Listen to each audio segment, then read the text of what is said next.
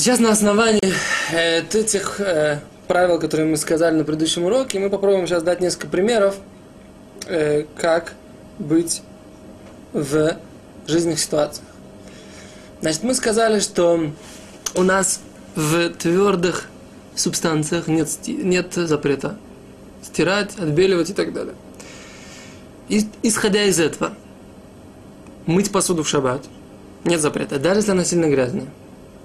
Так? То есть человек, у которого есть грязная посуда, там прилипла какая-то, ему нужна эта посуда на шаббат. Если человек моет посуду не на шаббат, а он просто сейчас у него в шаббат есть время, а в после субботы он собирается по делам, и поэтому он сейчас моет. Это запрещено, это называется готовить с субботы на будни. Это отдельный запрет, э, связанный с тем, что нельзя утруждать себя в шаббат.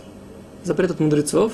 Или там неуважение к субботе, что суббота не имеет собственной значимости, а только как день, который, э, который является как бы ну, для того, чтобы у нас были силы, для того, чтобы у нас было сэкономить время, какой-то выходной день, где мы решаем какие-то проблемы. То есть шаббат, может быть, выполняет и такие функции тоже. Да? То есть если например, ваш покорный слуга недостаточно отдыхает в течение шаббата, то потом в течение всей будущей недели он это чувствует. Но, с другой стороны, как бы, не только в этом суть шаббата. Так вот, человек, который моет посуду в шаббат, и она ему не нужна в шаббат, это отдельный запрет. То человек, который моет посуду в шаббат для того, чтобы использовать ее в шаббат. И в ней что-то прилипло, так сказать, на стенках, э, там, например, кастрюльки, кастрюльки вряд, кастрюли вряд ли используют в шаббат уже, если она уже грязная.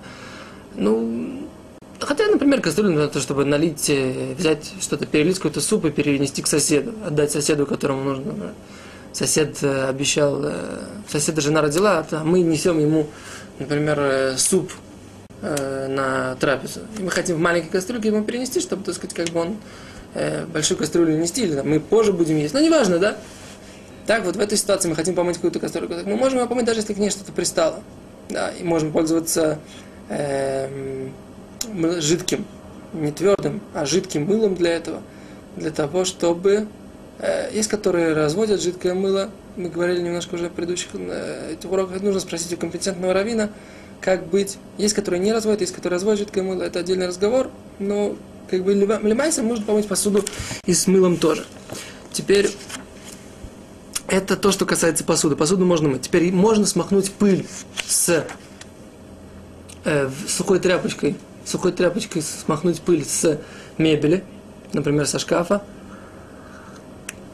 или со стола, но не мокрый, да, и не заниматься этим, опять же, в качестве, так сказать, делать в шаббат уборку, а, например, там, к вам, э, например, бывает такая ситуация, книгой долго не пользовались, достали ее с полки, да, и она при, запылилась. Можно так вот сделать это движение, для того, чтобы отряхнуть, как бы, и воспользоваться книгой. Это все вещи, которые однозначно можно делать, да? То есть э, с точки зрения шаббата. Теперь можно, вот, например, у меня есть очки, нам можно взять их, протереть сухой, опять же, тряпочкой, да? Э, или салфеткой. Это тоже не является, не подпадает под, под запрет, под запрет э, стирки. С другой стороны, если у вас есть э, средства для того, чтобы очки сильнее блестели, да, для того, чтобы они были такие, то им пользоваться нельзя – Почему? Потому что есть отдельный запрет, в принципе, начищать предметы и э, стекло для того, чтобы оно блестело. Да, это в Талмуде приведено, приведен такой запрет. Например, если у меня есть какая-то стеклянная вещь, я на него там потру его чем-то там, за счет этого оно блестит, получает. Но это, это как бы есть в этом немножко тикун маны, то есть исправление предмета. И поэтому в такой ситуации, э, в, такой ситуации такие вещи запрещены. Поэтому, например, почистить э, салфеткой там просто или салфеткой для очков, вот эта вот, которая такая. И можно шаббат. Она у меня в кармане, одну секунду. Да, вот. Вот этой салфеткой можно почистить очки в шаббат. А э, взять, например, есть у меня такое вот средство, для чтобы побрызгать на очки, и потом использовать салфетку, вот это делать не надо.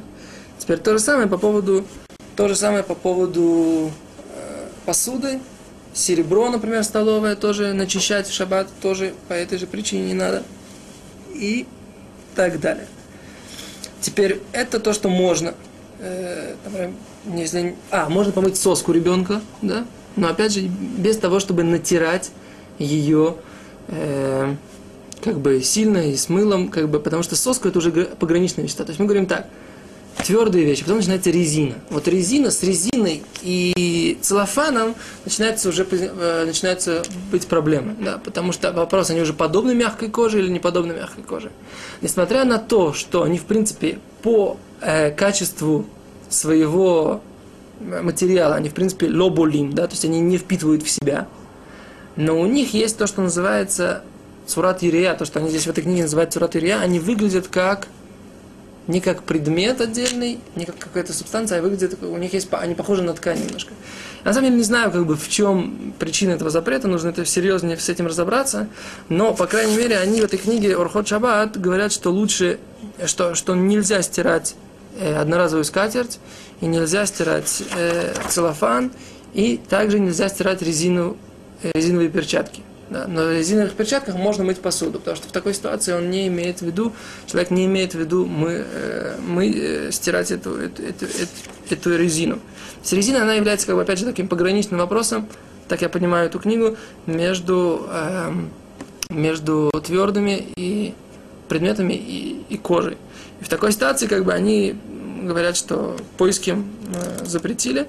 На самом деле, с этим вопросом нужно разобраться серьезнее, потому что почему, в принципе, мы говорим, что если э, вещество, если э, сама, сам хомер, он не впитывает, но все равно есть в нем запрет стирки, запрет это от мудрецов, запрет это истории.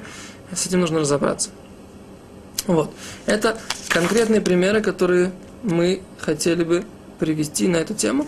А на следующем уроке мы разберем конкретный вопрос с ботинками. Мы сделаем по этому поводу отдельный урок. Смотрите нас дальше. До свидания.